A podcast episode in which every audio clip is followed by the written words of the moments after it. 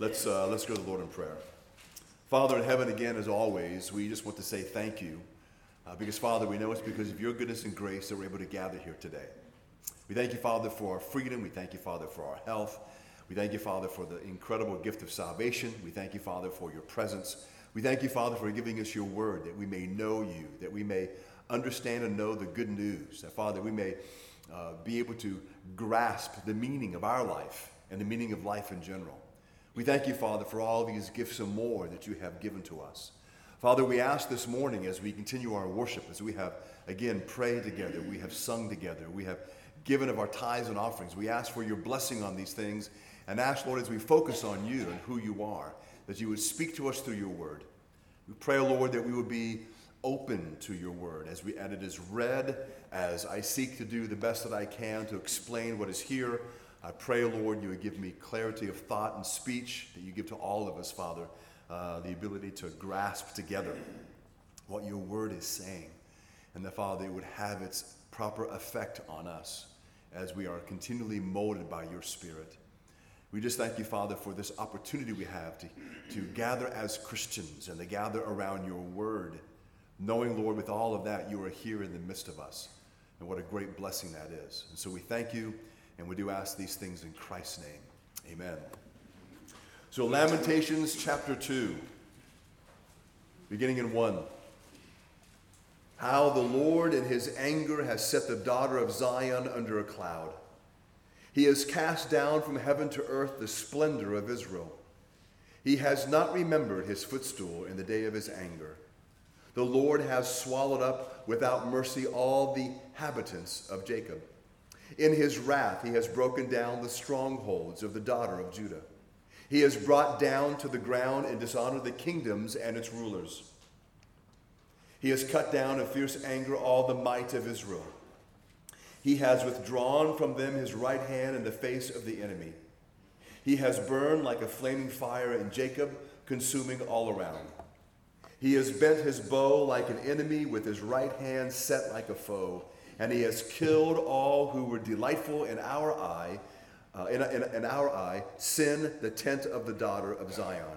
He has poured out his fury like fire.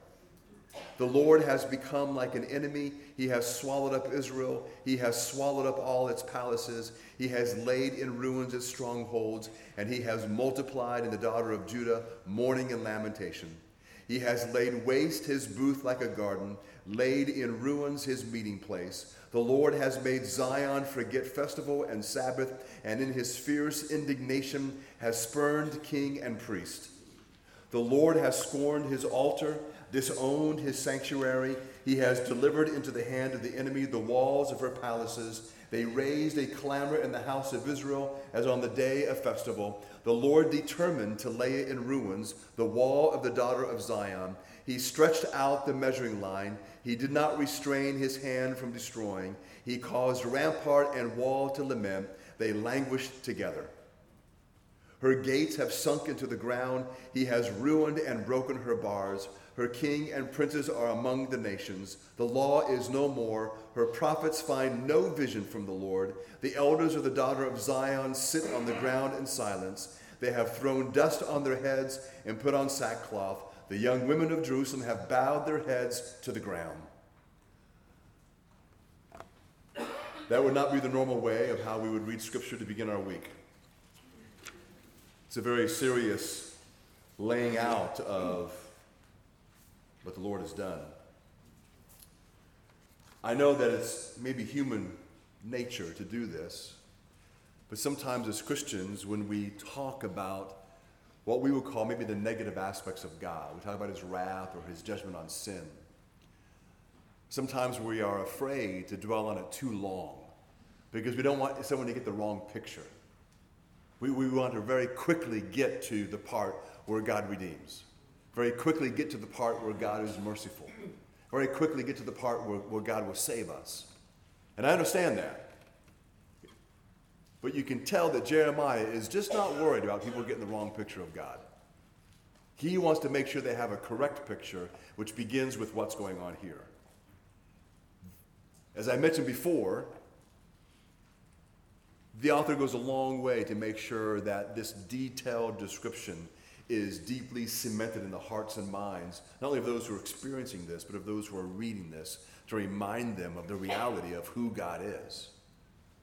And that if we are not delivered from God, this is what awaits us. 30 or 40 times in these verses that I read this morning, you either have the phrase, the Lord has, or it's followed by a verb that's describing what God has done, that He is responsible, or there is a description, a description of what God has done 30 or 40 times in these 10 verses. He is, He's making sure that we have a good understanding of this. And He's not afraid of the impression it might leave in the minds and hearts of those who are reading this. In fact, I, I think He's doing this willfully he has chosen to do this. And again, God has preserved this book for you and I.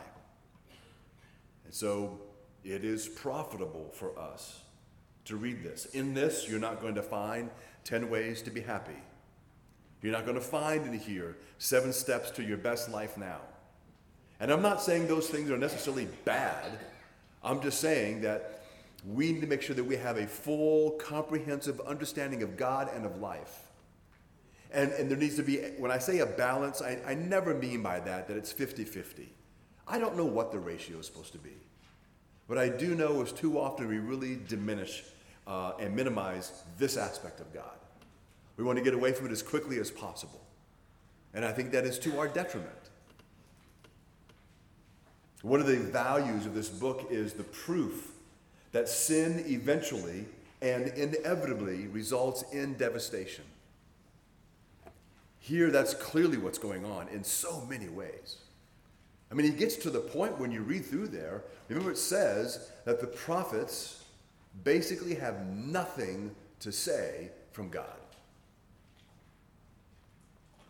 And if we think about how scary that should be, it, maybe this is the most obvious lesson of the book, but the terrible consequences of the siege of Jerusalem, which Jeremiah again is chronicling here for us, all the horrors uh, were the fruit of unfaithfulness to God. Again, that is the cause of this. Their unfaithfulness to God. Our unfaithfulness to God in any way, shape, or form is not a minor thing.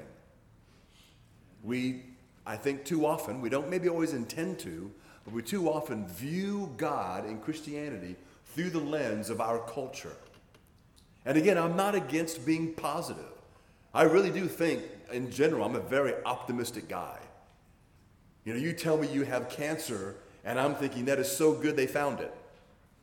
I'm looking for the good in that. I'm not denying the horrible news, but I'm thinking, man, it could be worse if they didn't know. So I, this is good. And so I'm not minimizing the bad part of it, but I'm looking for the good. I, I do that naturally. Maybe that's part of my personality. I have no idea. I know I don't always look like a happy go lucky guy, but you know, the bottom line is, is that's kind of that's my approach to things, and I don't think it's wrong. It's clearly not sinful. But there's no denying this aspect of God, and I never want to minimize this, and you don't want to minimize this. In fact, we can say it this way people cannot escape the death that sin brings, even God's people. Again, the scripture says, For the wages of sin is death. It is a universal truth. Sin always results in death in some form, whether the individual is dying physically, or, or we could pronounce it this way the death of marriage, the death of the family, the death of your relationships, you know, the death of your good health, whatever happens to be. There there are individuals, there are families that are facing the consequences of unfaithfulness to God all over the place. And we are, again, often too quick to dismiss that idea when we are going through difficult times. There may be often just a refusal. We just don't even go there and asking ourselves, could, could this be the result of my unfaithfulness? I'm not saying that we need to announce that. And I'm not saying that's always the case. Because we do know that when destruction comes, it's always the result of just sin. It's always the result of sin the curse of sin, the sin in your life, the sin in the lives of others, the, the consequences of sinful choices. I mean, that, that's always involved in that. But this idea that we're taking personal responsibility. And again, what we need to remember is there are times In fact, it seems to be often the case that when these things happen, they happen years after the sin was committed. Now, if you think about that, I, I've thought about that. That maybe that's an act of God's mercy. That you, ha- you, you're going to face some bad consequences for the sin that you have, or some sin you've been involved in. And they say, whatever you're involved in, you were involved in for a while, and, and now you've, you've repented of it and you've stopped it. But those consequences are still coming, but they don't come for 10 more years. And perhaps that's God's mercy because He's giving you an opportunity to grow as a believer so that you are better able to handle the consequences and learn the things that God wants you to learn from them. It's not God that's just somehow now going to get back at you. It's never that. And so you are now better, because some people say, oh, I can't believe this is happening now. And it's almost like we're thinking of all the things I've done for God since then. And I've done this and I've done that, and now He lets this happen. And we get upset at God. All the while, we know we, we may deserve that. Sometimes we begin to think maybe we don't because, again, we've done so, so much good that somehow God owes us. God owes us nothing. But God has been merciful and kind in allowing you to be in a position where you are in a better position, mature wise, spiritually, to handle what's happening. I mean, in a, in a very simple way, think about it. When a child of nine loses a parent, they're not exactly ready for that. It does have devastating effects. But when you are 60 and you lose a parent, it's still devastating and sad and all the things that go along with that, but you are clearly better able—suit—you're suited to handle that. That maturity makes a difference. Now, it's not only God's mercy that that person lived long so you can enjoy that relationship and all that it brings, but you're also now in a better position because of your knowledge and because of, uh, of the maturity that you have, both emotionally and spiritually, to be able to deal with that difficulty. And so the same thing may be with, with us when we face the consequences of maybe some grievous things. Now, I don't want you to walk out of here afraid, oh no, I wonder if God's going to get me for something that I did when I was in my teens. Okay, again, wrong, wrong way to look at it. God's not coming to get you. All right, and as we grow and mature, we really should have less fear of that. We don't be afraid of anything that God's going to do. Because God only does what is right and what is just. And that might make us a little nervous, but we're His children. It's, it's going to be beneficial for you, for others, and of course, bring Him glory. So it's important then that we recognize and grasp these things and mature as believers. And so again, sin always results in death in some form. We want to remember that. The Hebrew people thought that they could get away with their sins. And even though God was slow to judge them, they finally experienced the devastating consequences of their sin. Some have said this, may be true. God is angry with the church of our day, the church in America. He's angry with professing Christians of today because we've departed from God. So we can count on his judgment if we don't repent. Maybe the church today spends too much time on the good news of salvation by grace. What I mean by that is in comparison to talking about the reason why we need to be saved by God's grace. There's not enough time spent on the bad news that judgment is coming because of sin. And so, again, Lamentations, one of its many purposes, is to help us to remember why we need salvation. And again, it's a message that we need in our day. I have talked to you many times, we've brought up the issue many times, how people view God's salvation, redemption, and sin. Many, many, many people truly do not think they need to be saved from anything. It's, they don't view themselves as being arrogant. They don't think they're being arrogant. They truly are ignorant. They, I, I mean, I, again, people will willingly admit that we all have made a few mistakes. But I've not sinned. And I certainly haven't done anything that deserves death or God's wrath. And when we meet people like that, remember, even if you have the urge, that's not the point to begin to scream and yell at them to somehow make them feel guilty. It, it's not your job to make them feel guilty. And if you make them feel guilty, they're feeling guilty because you yelled at them. They, they need to experience the conviction of the Spirit of God. That's why we just continue to share the scripture with them and talk about what God has done for us. We don't have to make it more dramatic than it is. What does God's judgment on the church look like? There's a few things, and I think we are already seeing some of this. Number one, lack of influence. If you look at the supposed numbers of individuals that go to church. The new way that they define it is twice a month.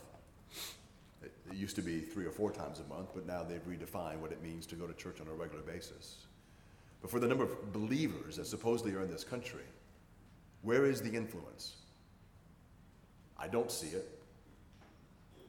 We see small circles of it. We see it in the lives of some individuals. But on a national level, does the church of Jesus Christ have an impact on our nation? No, it doesn't. It's not because of the weakness of the gospel, it's the weakness of the people. Maybe we become more insensitive to each other or to sin. There's a spiritual blindness that we also experience. One of the striking features of this lament that Jeremiah, that we've read, that Jeremiah penned, is its, again, emphasis on God's initiative in bringing destruction on Jerusalem and its people. We've said this several times, we're saying it again because here Jeremiah is emphasizing that. Jeremiah saw him, God, as the one ultimately responsible for all that had happened because God was angry over their sins. Of different words describing God's hostility against his people that appear in this chapter. This lament describes in greater detail than it did in chapter 1 the nature of the calamity that had befallen Judah. In chapter 1, the city is the main focus of the sorrows of the prophet's sorrow. Chapter 2, the focus is more on the temple, what's going on with the temple. Another has noticed there's a change in tone. That in chapter 1, it seems like there was, it was more about shame and despair, and now it's anger in chapter 2. God's anger. Irving Jensen said this, and I've already said part of this, but he said this. There are about 40 descriptions of divine judgment which fell upon every aspect of the Jewish, of, of the Jewish person's life. This, these descriptions of divine judgment fell on their home life, their religion, society, physical, mental, and spiritual. Some of the blackest phrases of the book appear here in chapter 2. And so, again, when you read through that, you begin to see the breadth of this that affects every aspect of life. The God of Israel had devoured the cities without sparing them. He broke the strength of Israel, and he had not restrained her enemy. So here's what I want you to remember, and this is, I think, paramount that we get this today. When judgment starts, when discipline begins, at least we can say a majority of the time, nothing will stop it until it's complete. The cause to repent throughout the Bible normally occur when? Before judgment begins. When judgment begins, there's a call to repent, but you don't see God's judgment stopping It continues until it's completed. Don't think that when it starts in your life, you can plead with God and repent and stop it in its tracks. It's like a man who has avoided dealing properly with his marriage. And now we've gotten to the point to where his wife wants no more of it. And so then she then decides that she's now going to follow through and she's going to divorce him. And then he's now had a change of heart. And he wants it to be different. Often, it's too late. He may change. Good. She's still divorcing him. I'm not talking about whether it's right or wrong or any of that. That's just what we see. It doesn't stop then. There's been times when I was growing up, I would lie to my parents. And then when I got caught, my father was going to discipline me. And I would ask for forgiveness and tell him I was sorry. And he believed me. And I still got it. Didn't change it. You would think I would have learned. I did. It took about 10 years, unfortunately for me. But that's how it goes. Sometimes there may be a little bit of mercy. Instead of getting the full wrath or discipline, we get some. But there's not this idea in the Bible that the moment discipline or judgment starts, you can repent and God puts the brakes on immediately. It's not how it works. And so we need to remember that because we're dealing with the all knowing God. He knows your heart. We, we often see this in others because we don't want to see it in ourselves, but we clearly understand that for many, many people, maybe it's for most, that when we get caught doing something, then we're willing to begin to make changes. So as long as we don't get caught, we, are going to keep on. And then once it happens, then and that's too late. What's the devastation in your wake? Whatever it is that you are getting involved in. I want you to, to listen as I read from the book of Hebrews, chapter 10. Because what I want you to understand is, uh, because I want you to, to think about your life as a Christian. I want you to understand that when it comes to whatever's going on in your life, you need to repent now. I, I want you to be spared the discipline of God. Because once it begins, I will still pray for you. The church will still pray for you. That does not mean that anything's going to stop. We don't say that to scare anybody. That's not what we're trying to do. But we do want to look at reality. We want to understand exactly how God works. And if you are going through the discipline of God, we will be there for you to do what we can to help you. And we will pray for you. But I hope you're not thinking that somehow if you get more people to pray, it's all going to come to a screeching halt. We don't determine that. God does. And God is going to vindicate his glory. Period. In the same way that, you know, I've heard it from my father, you may have heard it from your father or your mother, that because you're my son, I'm going to punish you for what you did. Those other kids or those other boys, they're not my kids. You are my son. You are going to pay the penalty for what you did. And that's what it, when it comes. We are, we are, if you're a believer, you are a child of God. Wonderful, fantastic blessings come with that, as well as responsibility, as well as accountability to God. Not that we're not accountable when we're non believers, because all men's actions will be called into account. But in one sense, more so as believers, because he's going to call us into account now, because his glory is at stake. Hebrews 10, beginning in verse 26. For if we sin willfully, after we have received the knowledge of the truth, there no longer remains a sacrifice for sins but a certain fearful expectation of judgment and fiery indignation which will devour the adversaries. Anyone who has rejected Moses' law dies without mercy on the testimony of two or three witnesses. How much worse punishment do you suppose will be brought, uh, will be thought worthy, who has trampled the Son of God underfoot, counted the blood of the covenant by which he was sanctified a common thing, and insulted the Spirit of grace. Now, we're not going to get into all the nuances of what's going on. We're just going to look at the words and what he's saying. Just think about this thing. If I sin willfully, which is what we do as believers, just so you know, we, when we sin, we sin willfully. None of us are forced to do anything. We, we may feel overwhelmed, but you're not. We, we make our choices. He begins by giving us just this one fact there no longer remains a sacrifice for sins. Now, again, we're not saying Christ didn't die for your sin. That's not the direction that we're going with this, and that's not what it says. But he wants us to understand, because the word but is there, all you have left is a certain fearful expectation of judgment. And then adds fiery indignation, which will devour the adversaries. That if you have rejected the law of Moses or rejected the law of God without mercy, all right, if you've done that on the, on, the, on the word of two or three witnesses, you'll be judged by God. So, how much worse do you think it'd be for you? Because you know better.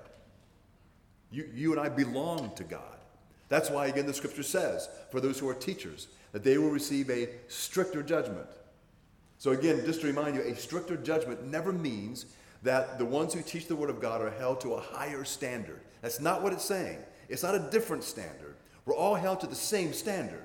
What it means is there's less mercy. Now, that's, that's a bad thing. I want you to know that. That's not something to look forward to. But the excuses aren't going to be accepted at all. This, there's none of that. Because clearly, to whom much is given, much is required. You know more, more is expected. Is how we raise our kids, right? Why do we often hold the oldest more responsible when they, as a group, are doing something together? Because the oldest knows better than the others. Because they're older, because they've seen, because they've heard. That, that, that's not just that's not picking on the oldest. More is expected. And that's right and proper.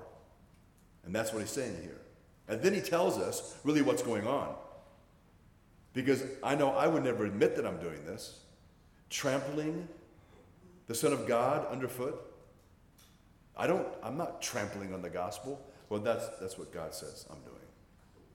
Counted the blood of the covenant by which he was sanctified a common thing. Sometimes, you know, when we partake of communion together, part of the process that we talk about is to, in a sense, kind of do a review of your life. If you are holding on to sin, if you're holding on to a sinful attitude, or maybe it's a, a pattern of behavior, that is, that's wrong. It doesn't have to be some great immorality, because again, we keep thinking in those terms. Well, I'm not committing adultery, I'm not stealing. Let's just, let's just pare it back a little bit. Right? Maybe there's certain things you know you should do and you just continually, you're not doing them. Not that you're struggling, because you're not even trying, you're not doing them. Mm, maybe, maybe you're spending too much money. I mean, I don't have a right to tell you how to spend your money, but if you're spending too much money, maybe you're wasting it. You're putting your family in debt, and you continue to do that. Or maybe your problem is, is you're not committing adultery, but you're leering at other women. And this has been going on for years. don't, that's not a minor thing. And according to this, you are viewing the blood of Christ as a common thing. And so we come along and we take communion like it's no big deal. That's not how God wants us to view our life. In fact, we are insulting him. Verse 30 For we know him who said, Vengeance is mine, I will repay, says the Lord. And again, the Lord will judge his people. And so it ends with these words It is a fearful thing to fall into the hands of the living God. He wants us to take that to heart. Walter Kaiser was an Old Testament scholar, and he says this Even though God was exceedingly angry with Judah, his anger was not like a hidden force, incalculable and arbitrary, hitting where and when it wished without any rhyme or reason. Instead, his anger was measured out and controlled by both his love and justice. It was at once an expression of outrage against the sin, evil, and wickedness perpetrated, as well as a personal note of continued caring. Had he not cared or loved so intently, he would not have troubled himself to call his wandering sinners back to his embrace. I know I've shared this with you before. Uh, this will be super brief, just very simple. When I was in college, which I went for a little while, the only reason I went was to play football. I know that's an incorrect reason, but that's why I went. And so when I went, I had my, you know, at the end of my season, then my knee was obliterated and I had to have reconstructive surgery. What I had done then, at that time, no one ever came back from that kind of injury, and I wasn't going to be the first.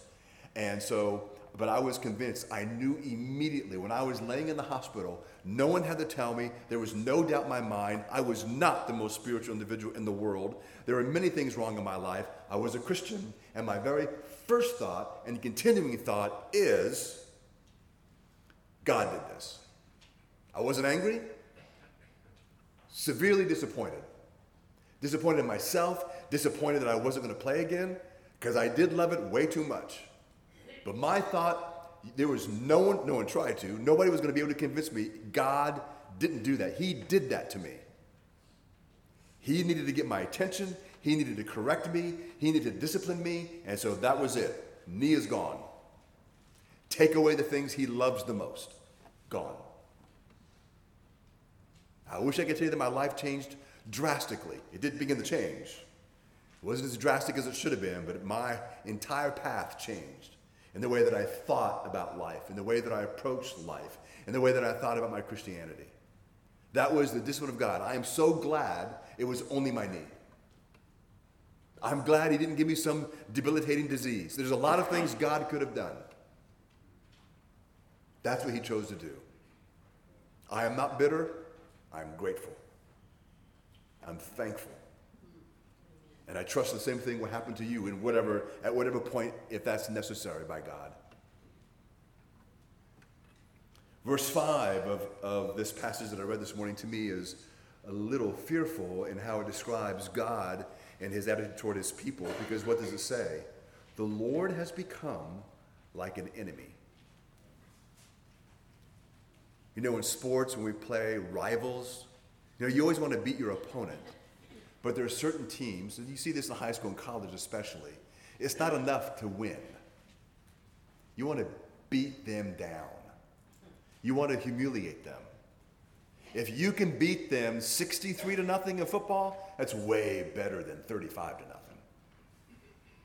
Back when Florida was decent, had a decent football team, and they were normally beating Georgia, we just had this loathing for Florida Gators.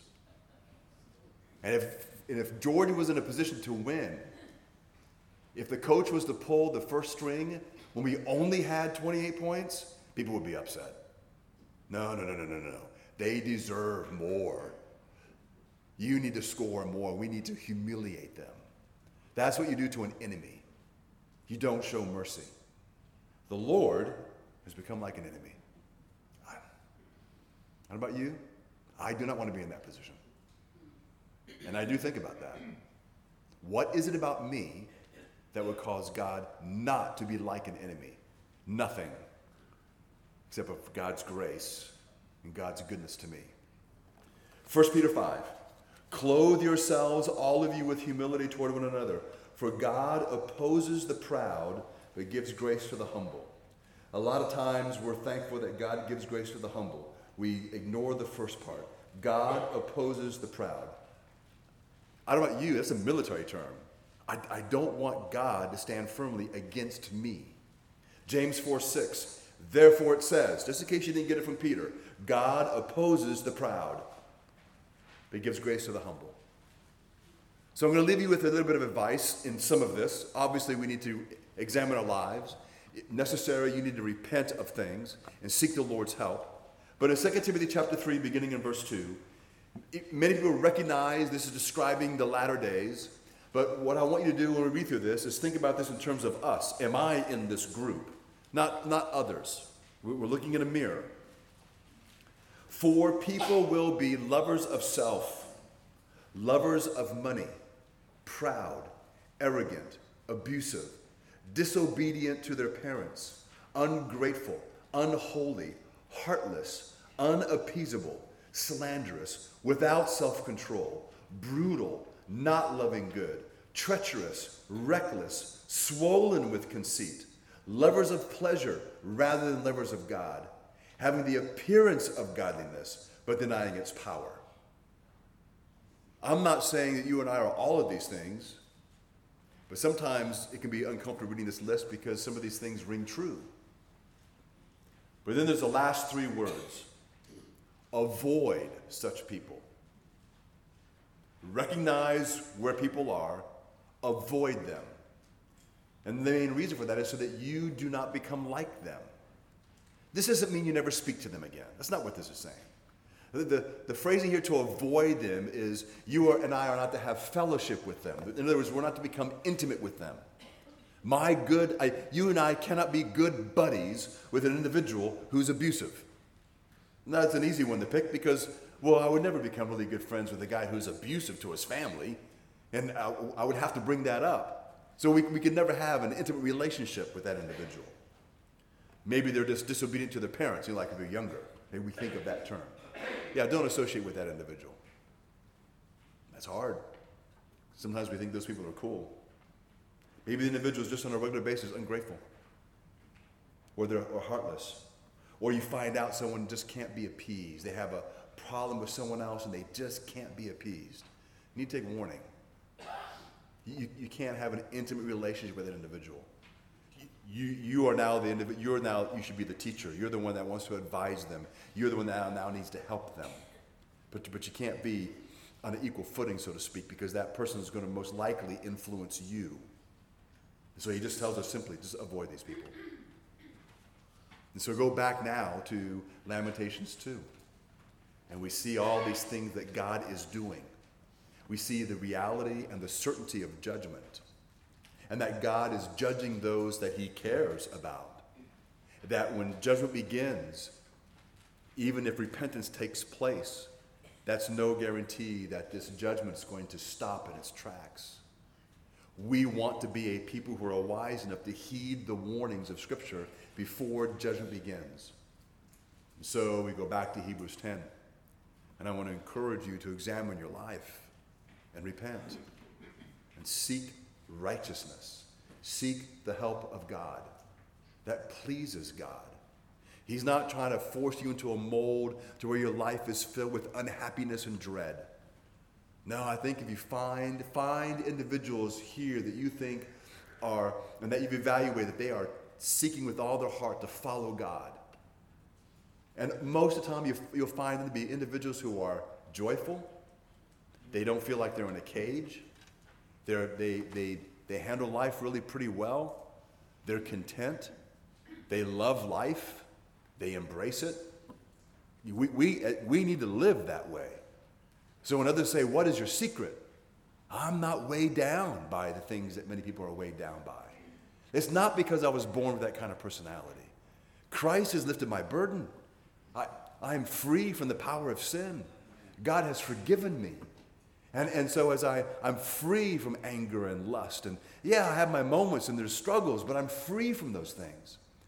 And because I'm free from those things, I'm free to love and to experience the love of my family and my friends and to experience the beauty of the world. Because I'm in tune with God.